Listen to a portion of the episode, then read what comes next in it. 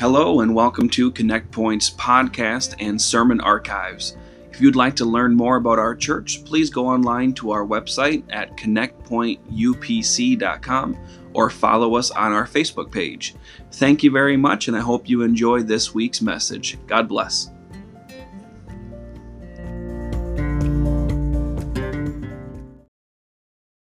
Not behave itself unseemly, maketh not her own, is not easily provoked, thinketh no evil, rejoiceth not in iniquity, but rejoiceth in the truth, beareth all things, believeth all things, hopeth all things, endureth all things. And uh, I want to talk about that tonight under the heading of Love Never Fails. Somebody say, Love never fails. Amen. You may be seated. God bless you. Amen. Love never fails. This being February and Valentine's Day coming upon us, uh, as well, in addition to, as we have already stated, that 2020 is a year that we will be putting focus on the family and what it means to be a Christian family amen, in 2020 and how the Bible would teach us about how we interact with one another. Uh, I want us to take an opportunity tonight to learn from Scripture some things that love is and some things that love is not. If I say is and is not. Amen. Love is a is a is a, is a multi-faceted, uh, if you will, uh, especially in our in our modern language. Uh, it has a whole lot of different approaches and ways that it can be used. We use the term love with possibly a wider variety uh, of definitions than, than any other word. Really, it, I, I think it would be somewhat difficult to convey the meaning of the word love to someone who has never spoken the English language before and they're trying to learn love in English because it is a universal word, but we've kind of messed it up. And uh, trying to explain to someone how the same word applies to pets and ice cream and colors and spouses and kids how that same word can apply to all of those things and, uh, and somehow mean something similar but not mean anything similar at all at the same time. You see what I'm saying now? It could be a little bit confusing. The English Bible uses the word love 311 times in 49 books of the Bible. So they say, wow, that's a lot. That's a lot. In fact, if you do word studies very often, if you look up how many times is this word in the Bible, uh, you're going to realize that that's, that's significant, that a word would be used 311 times. Not only that, but that it would be so spread out throughout the Bible that 49 different books would have the word love used in it. That helps us to understand the importance of biblical love, godly love. Amen. Uh, and of course, there's always First John chapter 4 and verse 16. And we known, we have known and believed the love that God hath to us. God is love, and he that dwelleth in love dwelleth in God, and God in him. So I could just say that one verse tonight and tell you that's really all you need to know about how important love is. That's pretty much the, the, the as, as powerful a statement as you can get on the value of love. And we're going to look at the scripture tonight. It's even more interesting when we discover that the love chapter that is referred to by the Apostle Paul, that we call the love chapter, doesn't actually even use the word love at all. He uses the word charity eight times in, amen, in chapter 13. Charity in the Greek is agape, which means love, affection, benevolence. Now, there's a reason that this word, charity, was decided on by the translators into English as uh, being used instead of the word love being used. And I, I'll just use some uh, writings from one commentary and I'll read it to you. The translators here introduced a, a, a new translation for the sacred word love which dominates the whole New Testament as its divine keynote. Love is throughout, amen. It is the whole thing of the keynote of the New Testament. Greek, uh, the, in the Greek, it possesses two words for love. One of these words is eros, implying as it did the love which springs from sensual passion. This word was dyed too deeply in pagan associations to be capable of redemption into holier passage and holier usage. This, this word uh, eros in the, in the Greek, which also means love, but it had been corrupted. They had taken that word, and, and you know the eros, erotic. We understand, I don't need to go into that. But that word had been corrupted by the culture and begun to be applied unto a type of behavior that when they were looking at the translations, they said, This is not going to work for what we're trying to talk about. And so we see that. The, the, the, apostles, therefore, were compelled to describe the ideal of the gospel life by another word, which expressed the love of esteem and reverence and sacred tenderness. The word is agape. I say agape. This word was not indeed classical. Uh, no, and this commentator says no heathen writer had used it. And so that is part of the reason why we get to this most famous of chapters about love, and he uses the word charity the whole time because uh, he did not want to associate this pure love, or the translators did not want to associate this pure love with that which had been sinfully corrupted. We find then the word agape, which is translated charity, which means love. So, is anybody confused already? The New York Life Insurance Company spent $5.6 million in their Super Bowl commercial recently, in which they described the different Greek words for love.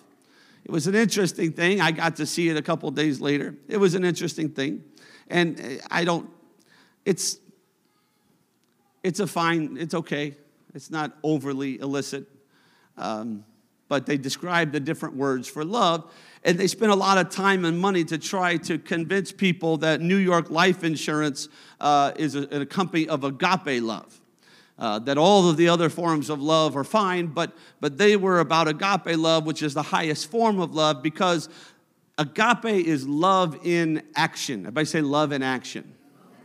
I would tend to agree with them on that. I think agape love is something that we can only really learn from God, but God so loved the world that he gave. So, love in action, right? And so we keep that in mind, love in action, as we look at what Paul has to say. He sets it up powerfully with the previous verses. He says in 1 Corinthians 13, 1 through 3, he says, Though I speak with the tongues of men and of angels and have not charity, I am become a sounding brass or a tinkling cymbal. And though I have the gift of prophecy and understand all mysteries and all knowledge, and though I have all faith so that I could remove mountains and have not charity, I am nothing. And though I bestow all my goods to feed the poor, and though I give my body to be burned and have not charity, it profiteth me nothing. If I say nothing.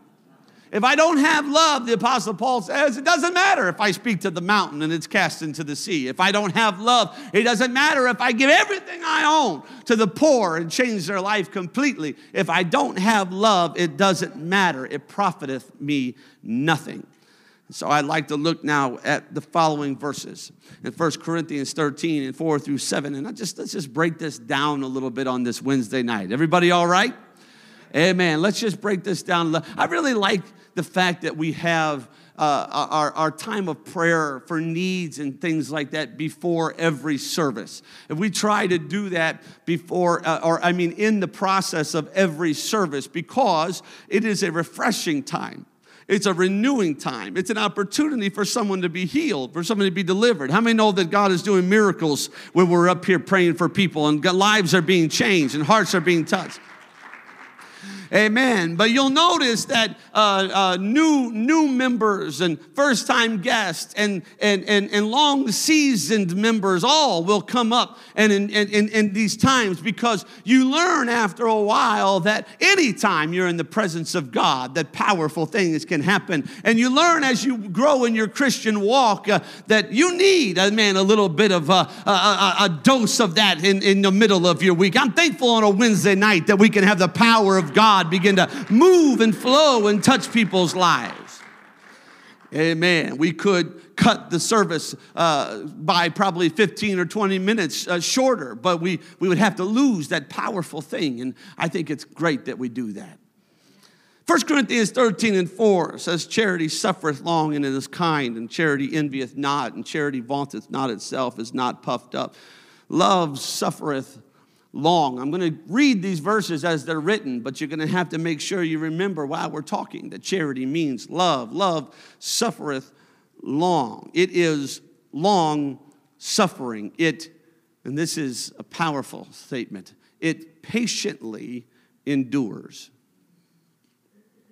It patiently endures.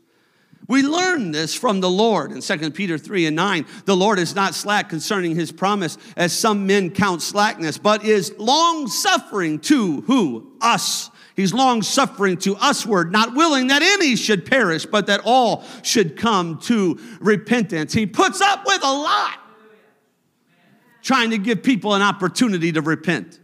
He will put up with a lot to try to get people another altar opportunity, another on their knees beside their bed crying out to God opportunity, another night crying in a car, amen, another morning waking up ashamed of what they did the night before. He will put up with a lot to give people a chance to repent. He's long suffering. He patiently endures, but we don't just see it in him, it should be in us also. Somebody say, in me.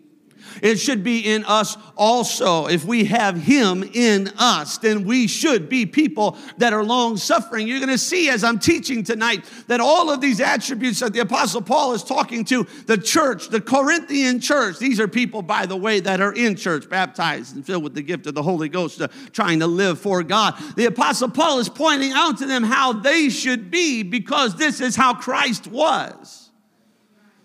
Amen. And to be a Christian means to be Christ like. And so we are endeavoring to be able to try to do that in our life. And so if it's in Christ, it should be in us because Galatians 5:22, you know this. Amen. If we have the spirit of God in us, then we should have the fruit of the spirit. And the fruit of the spirit is love and joy and peace and long suffering, gentleness, goodness, faith, meekness, temperance. Against such there is no law. One of the fruits of the spirit that people should see in us is long suffering, patient endurance should be seen in us. Even in the Old Testament, the psalmist knew this about God.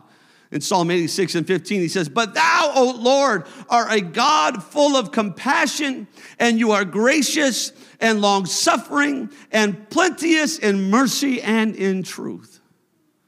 This is the Old Testament God that so many like to pre- pretend or portray as if he's some t- totally different God, that he was just a God of just opening up the, the, the, ground and swallow people in the pit and, and the fire falling from heaven, and he was just so mean. But he's not that. He's the same God yesterday, today, and forever. But this psalmist understood his God to be long suffering. And he was thankful to know that his God was long suffering because the very next verse, uh, Psalm 86 and 16 says, Oh, turn unto me and have mercy upon me. Give thy strength unto thy servant and save the son of thine handmaid. The psalmist uh, was glad that his God was long suffering uh, because he needed his God to be long suffering. Oh, hallelujah. Somebody say, Thank you, Lord. He needed his God to be long suffering. And so, people who have needed a God to patiently endure them should show that same love to those that they have to patiently endure.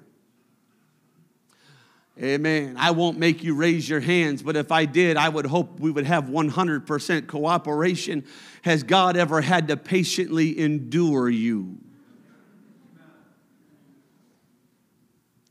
And if he has patiently endured me, then I, I, hallelujah, being a representation of him, being filled with his spirit, should patiently endure others.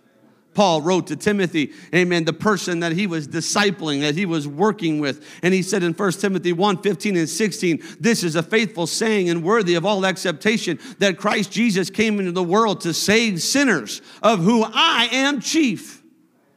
Howbeit, he says, for this cause I obtain mercy, that in me first Jesus Christ might show forth all long suffering for a pattern to them which should hereafter believe on him to life everlasting. Paul tells Timothy, I'm the chiefest of sinners, and God has shown long suffering towards me so that other people might be able to see that he'll show long suffering to them too.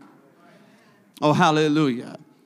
When we acknowledge that God has shown us this kind of love, we are not ashamed to be an example to those around us.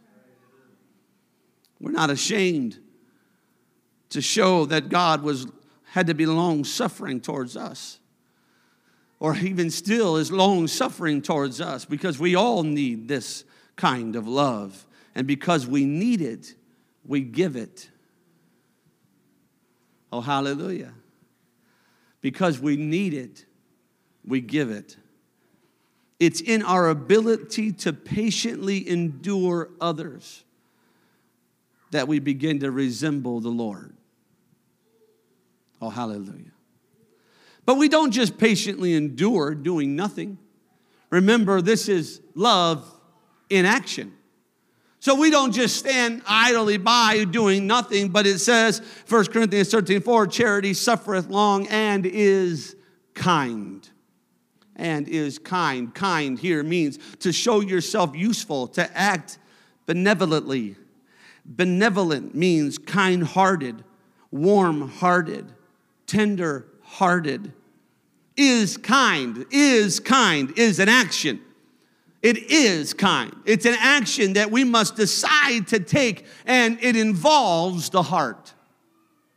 It involves the heart. Love, uh, amen, suffers long, uh, and it is kind. It's kind hearted, it's warm hearted, it's tender hearted. Even as we are patiently enduring, uh, we show ourselves to be useful to them. Though they may seemingly be a waste of time to our fleshly understanding. We show ourselves to be useful to them. We don't just love them that love us. Immediately after Jesus states the golden rule, he says in Luke 6:32, "For if you love them which love you, what think have ye? For sinners also love those that love them." How is that special? How are you doing anything great? Why are you patting yourself on the back? Because we because I love someone who loved me. Kindness to those who are kind to you should be easy. Kindness to a complete stranger really shouldn't be that difficult. Kindness to someone who should love you but doesn't for that to happen, you're going to have to have the love of God in you. Amen. Charity, he says. Charity envieth not. Love envieth not, which means it doesn't covet. It's to be jealous over. It doesn't get jealous over things. Envy, a, a, a, feeling of discontented or resentful longing that is brought about by someone else's possessions, qualities, or even luck. Even their luck. How did they get so lucky? You ever thought that, or maybe even said it? How did they get so lucky? Envy. Envy. Charity, love, envieth not. So you see, the things that, that are listed that love is, and the things that are listed that love is not, They're both of extreme importance. We, we need to know what love is. We also need to know what love is not. It, having this understanding gives us a better clarity of love. For instance, if someone was to say to you, uh, Oh, he, he's a good looking man, but he's not vain, right? It helps the person to understand what you're saying because assumptions are often attached to descriptive attributes.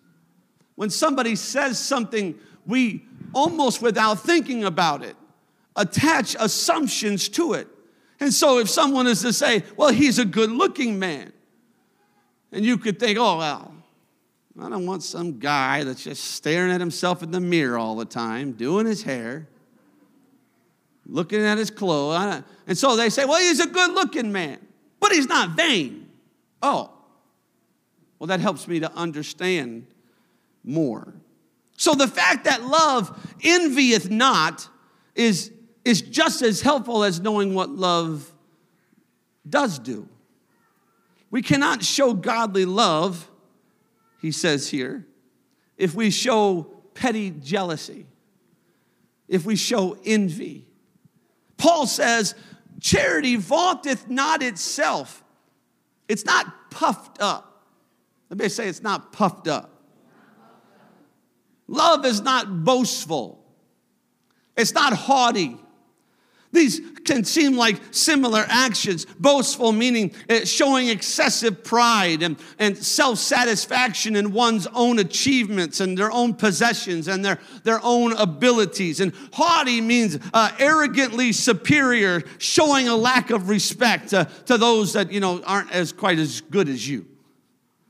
The Bible says that we're not supposed to be boastful or haughty, or that love is not boastful or haughty. It, it doesn't vaunt itself, it, it doesn't puff it, itself up. Uh, there is a, the, the, thing, the thing about this is you, you see, you, you have the right to, to feel pride in your accomplishments. You have the right to, uh, to feel good about achieving some things in life. Uh, however, how you show that to those around you can really make you or break you. If you accomplish something cool, if you, if you accomplish a task that's, that's, that, that's a, an achievement that's really doing something, I'm not saying you just got up today. If you're bragging about the fact that you're here, that's about the lowest form of, of, of braggadocious behavior. Is that a word? Braggadocious?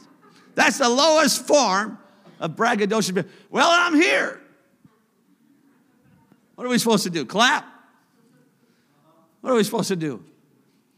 But you can really accomplish some things in life. You can really do some things that are really cool, that are really meaningful, that really took a lot of effort and a lot of work. And you should feel good about that. And you can take a, a healthy pride in your accomplishments. But really, it's how you it's how you relay that and talk about that and show that to the people around you that can become a negative, high high achievers can, can sometimes be confused at people's reactions to their achievements.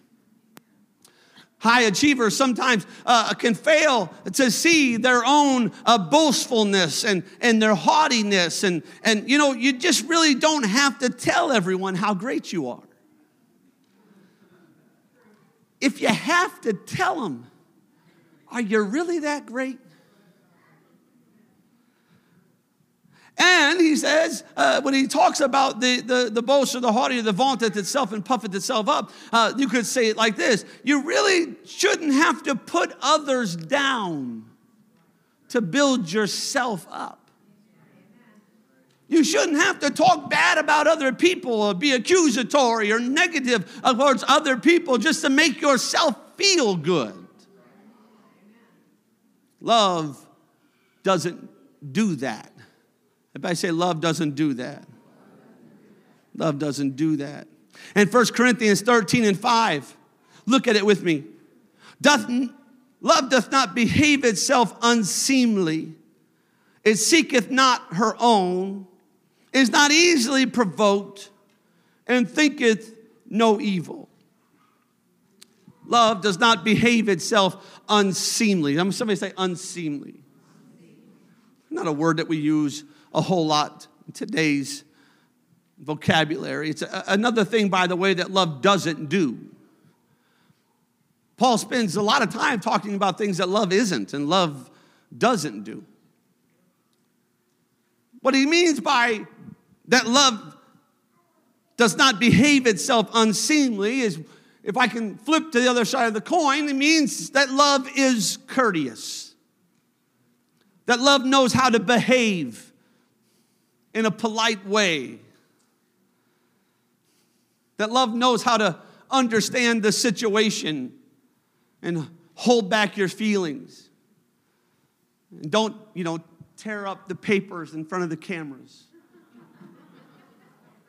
that love, love doesn't do that. It's courteous, it understands the moment, it understands the room, it understands other people's feelings. That love is, is never uncivil. That love considers its behavior. We could use a healthy dose of that. We, we spend a lot of time considering other people's behavior. We could use a healthy dose of considering our own behavior in our society. I'm not just talking to you, you just the ones happen to be here. But in, in our world today, love seeks to please and not show offense. Seeks to please. Now, don't get me wrong. Don't read that negatively, read it positively. Read it with love. It seeks to please, it doesn't want to offend.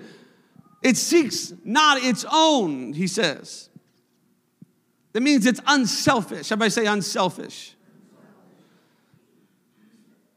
You see, because there's something powerful about love being unselfish, about love seeking not its own. By, by eliminating selfishness, love can make uh, uh, two become one. And it's one of the reasons why this is used in marriage counseling and it's quoted at weddings and stuff like that a lot. Doesn't just apply to that, but it's one of the reasons it's involved. Because unselfishness can allow two people to really unify.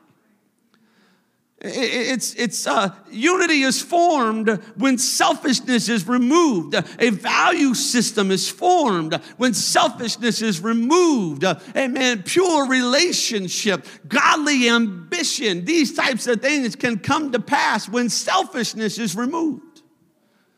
And love isn't, isn't selfish people with real love can accomplish monumental tasks because they can work together in unity. So it's not only marriage, but yet it's very powerfully accomplished in marriage. It's one of the greatest ways that it's illustrated where a person that seemingly has their own uh, uh, potential and their own life purpose and, and their own set of accomplishments and, and, and talents and abilities can, can unite themselves with someone else who has all of their own lists of all of those things. And yet, powerfully, when you remove selfishness from the equation, those two people can bring together all of those abilities and talents and purpose and power and can accomplish much more together than they would have ever accomplished on their own. And so we follow love when we are unselfish. Love is not selfish, it seeketh not her own. It's not easily provoked. Love rises above that which would try to pull it down. And there's a lot of things trying to pull love down today. It would rises above that which would try to destroy it, that which would try to make it less than, that which would try to pull it out of its, of its spiritual, godly example and pull it down into our human level and understanding and our base reality. But it is still, even though there's a lot trying to pull love down, love is not easily provoked. There is a higher plane of, of living that, that can only come in Christ, and we can only accomplish it when we have Christ in us. And when we have Christ in us, we can, we can learn and, and we can achieve and we can uh, exist in a form of love uh, that Jesus uh, would, would show us and tell us, Luke 6, 27, 29. But I say unto you which hear, love your enemies, do good to them which hate you, bless them that curse you, pray for them which despitefully use you, and unto him that smiteth thee on the one cheek, offer also the other, and him that taketh away thy cloak, forbid not to take thy coat also. Hmm. Love, love is not easily provoked. Now, I can, I can say all day, love is not easily provoked. But then when Jesus gives an example that includes somebody slapping me across the face, then I begin to understand what he means that love is not easily provoked. It was Jesus that showed us in Luke 22, 63 through 65. And the men that held Jesus mocked him and smote him. And when they had blindfolded him, they struck him on the face and asked him, saying, Prophesy, who is it that smote thee? And many other things blasphemously spake they against him. Jesus showed us, he didn't just tell us. Oh, hallelujah. He didn't just tell us, he showed us what love looks like. It's easy to tell other people how they're supposed to love. It's not that difficult for me to stand up here tonight and teach this. This is wonderful scriptures. It's not that hard to study out. It's a great thing. It's a whole lot easier to tell you that if someone slaps you across the face, you should offer them the other cheek as well. And if they steal your suit coat, then you should give them your winter jacket too. But Jesus also showed it. He also showed it in Acts 8:32 says the place of the scripture which we read was this he was led as a sheep to the slaughter like a lamb dumb before his shearer so opened he not his mouth he opened not his mouth now let's just let's just talk amongst ourselves for a second. Slapped him across the face, buffeted him, abused him, molested him, cursed at him. And he opened not his mouth. He opened not his mouth to say anything in response. He would not let them pull love down. He did that. So I just got to say, I just have to say it. The next time someone cuts you off when you're driving, they didn't touch you, they didn't beat you, they didn't curse your name, they just cut you off. Can we keep our mouths? Because here's the deal if when the light turns green and they don't go within a second, and I'm yelling at them, then I'm probably not to be able to take a slap across the face and say, Here, you, you missed this side.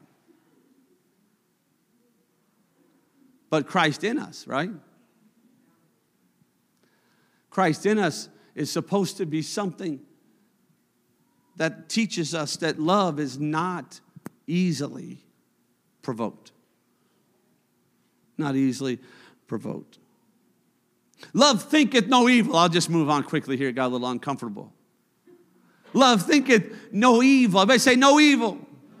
I want you to think about this as I read what this means. This is pretty powerful. Love thinketh no evil. Love makes allowances for the falls of others and is ready to love them back up.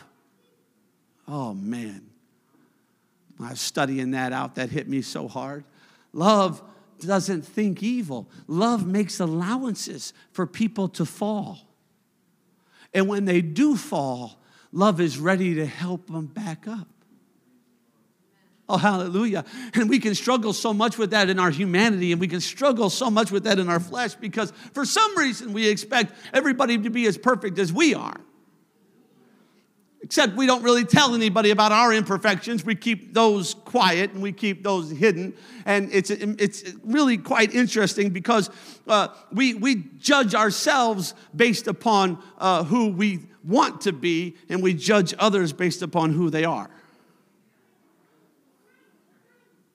And so I, I can do something and they can do the same exact thing, but, but I, don't, I don't say anything to myself because I'm like, well, that was a mistake. That's not really who I want to be. I'm trying to be a better person. But when they do it, I, I, I point my finger at judgment and say, how dare they? But love, love, love sees and makes allowance for them to fail. Oh, hallelujah. Hallelujah. When's the last time you told somebody that you love? It's, it's okay. It's okay to fail. It's not, it's not justifying, it's not, it's not putting a stamp of approval of it. You're not saying, I want you to fail every day. But when's the last time do they know that if they fall, you're even going to stick around to love them back up? Now we know about, here's the thing about it we know that about Jesus. There is no doubt in our minds about Jesus. We know that He's not going to leave us nor forsake us. We know that He's not going to turn His back on us. We know because all of us have cried out countless prayers of repentance and felt the love of God almost immediately come wash over us. We know beyond a shadow of a doubt that his love never fails. But do the people that we love know that our love is never going to fail? Because here's the deal it's really hard to have the depth, the height, the breadth, the level of intimacy and connection with another person in this life if you don't know for sure that if you fall, they're going to love you back up. It's very hard to have that. So, love thinketh no evil. Love would never devise evil, but will even excuse evil that is done to it. Evil that is done to love. Love would never meditate. Oh, I, we need to listen, listen, listen. This is, a, this is a big one. This hits me right in the face. Love would never meditate or dwell on the evil that has been inflicted upon it. Man, it's powerful, isn't it?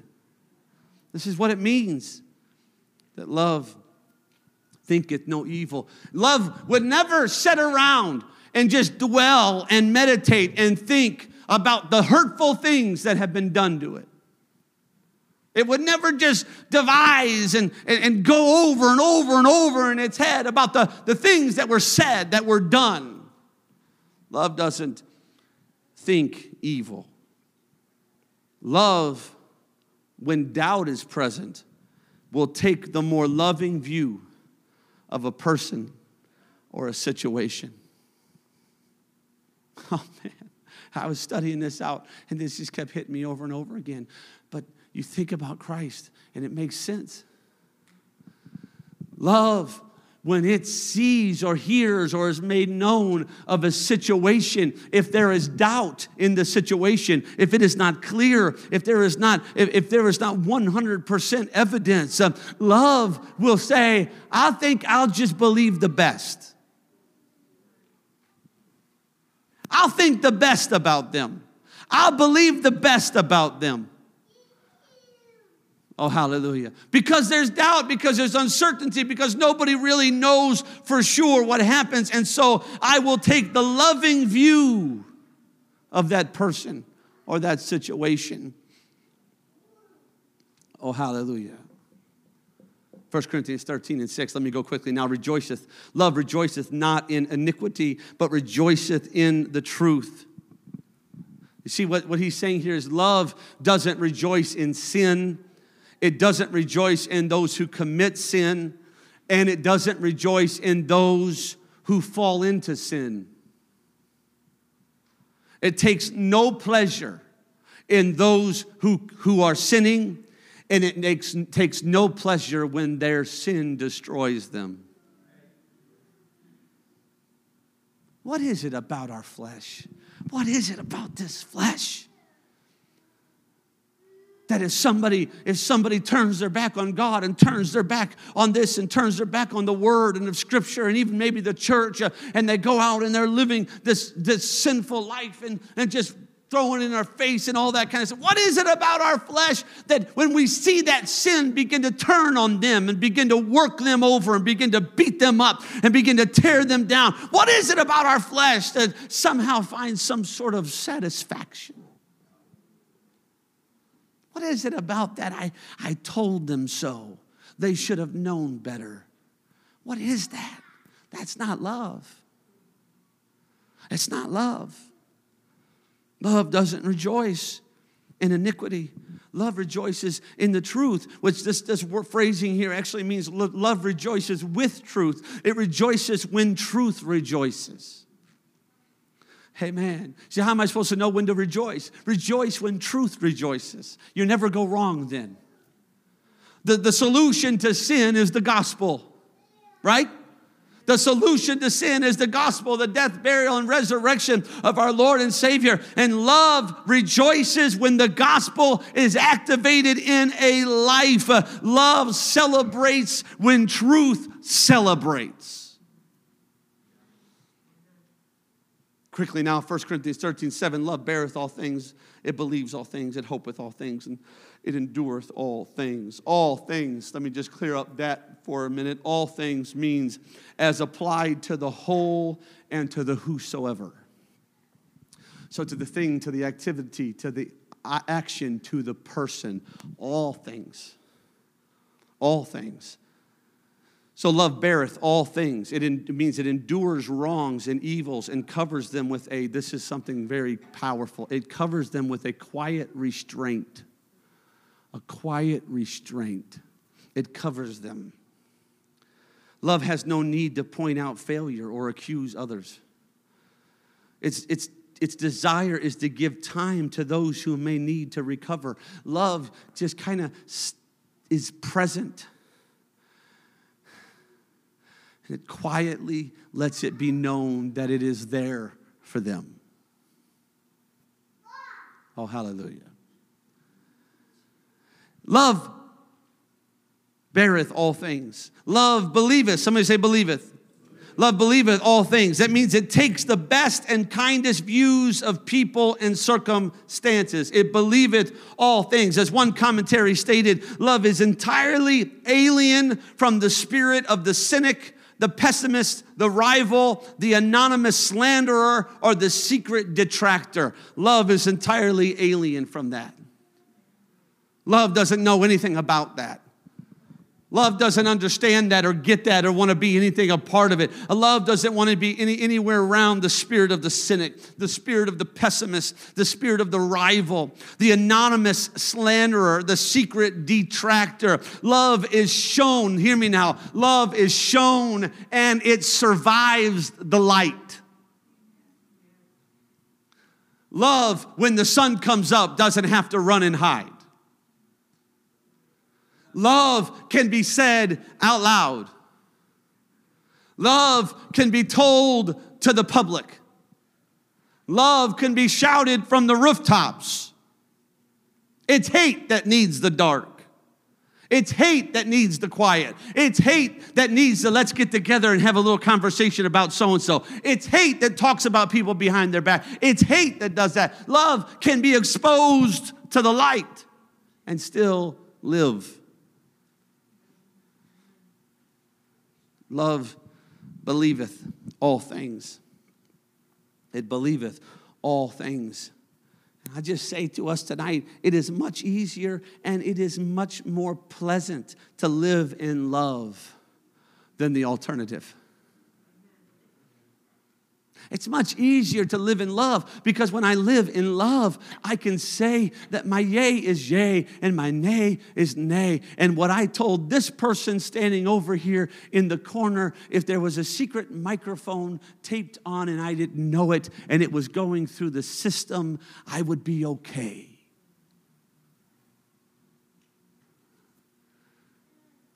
If every word I said was being recorded and sent You, you got the everybody got Siri on your, your, your iPhone, people. Does Siri ever just does Siri ever just start typing what you're saying every once in a while? You're supposed to have to say, hey Siri, and then you tell it what to say. But every once in a while, I'll hear a beep and I'll look down and everything that's coming out of my mouth is being typed on my screen. Now, I don't know if that's a glitch in the system or just God keeping us all in check. Because I don't know what, I, I don't want to have to worry about what I said, and I don't want to have to worry about who Siri sent it to. Right? Love hopeth all things. When there is no room, and I'm almost done, when there is no room left, here, the, let me start over so we hear it clear. Love hopeth all things. When there is no room left for believing good of a person, love brings hope. When there's, there's no room left, they, they, they, they've used up everything that you could possibly think that could possibly be anything good left, any, any, any hope of restoration, any, enough, it's all gone. All hope is gone. But love, love goes and gets more hope. and says, oh, I, I think there's still a chance. I think it can still happen. I think it can still take place. Love anticipates the repentance of the transgressor. Love anticipates their restoration. Love sees them and says, This is going to be awesome what God's about to do in them. Love sees them and says, Oh, the possibilities of their life are amazing. Love sees them in their darkest hour, in their deepest pit, in the midst of their greatest mistake. And love says, Man, God is about to get some glory in this situation, and I can't wait to see my brother restored, my sister restored. I can't wait to see the love of God. But if that's the love of God, if we believe that's the love of God and God is in us, then that love should also be in us. It should also be in us. Luke 17, 3 through 4, take heed to yourselves. Take heed yourselves. Endureth. Love endureth. Everybody say endureth. It means to remain and have fortitude no matter what. Love does that. Luke 17. Take heed to yourselves. If thy brother trespass against thee, rebuke him. And, everybody say and. It doesn't end at rebuke him. And is a conjunction. That means there's more. Don't stop at the rebuke. Rebuke him. And if he repent, forgive him. And if he trespass against thee seven times in a day, and seven times in a day turn again to thee, saying, I repent, thou shalt forgive him. John, Job, Job 13, 15. Though he slay me, what? Yet I will still what?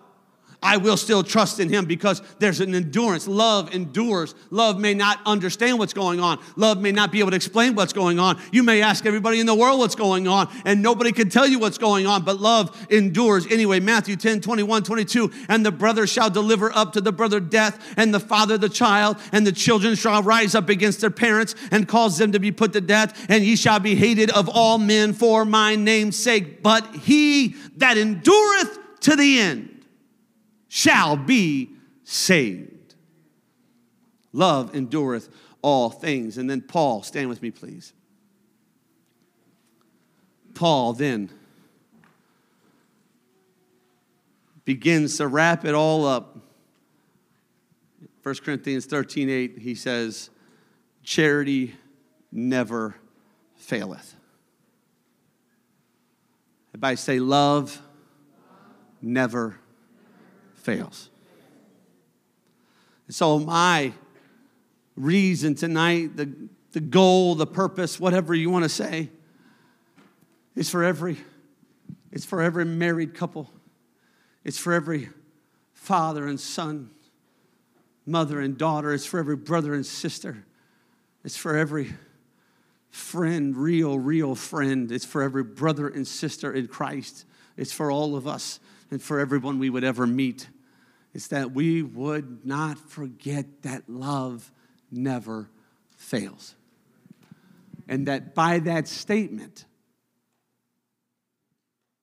by that statement, it means that I. Thank you for listening to our podcast this week. We hope you enjoyed this message. Remember, if you would like to find out more information about our church or to contact us, please go online at connectpointupc.com. And also, don't forget to subscribe in your podcast app so you will be automatically notified of new episodes. Thank you, and we hope you have a great week.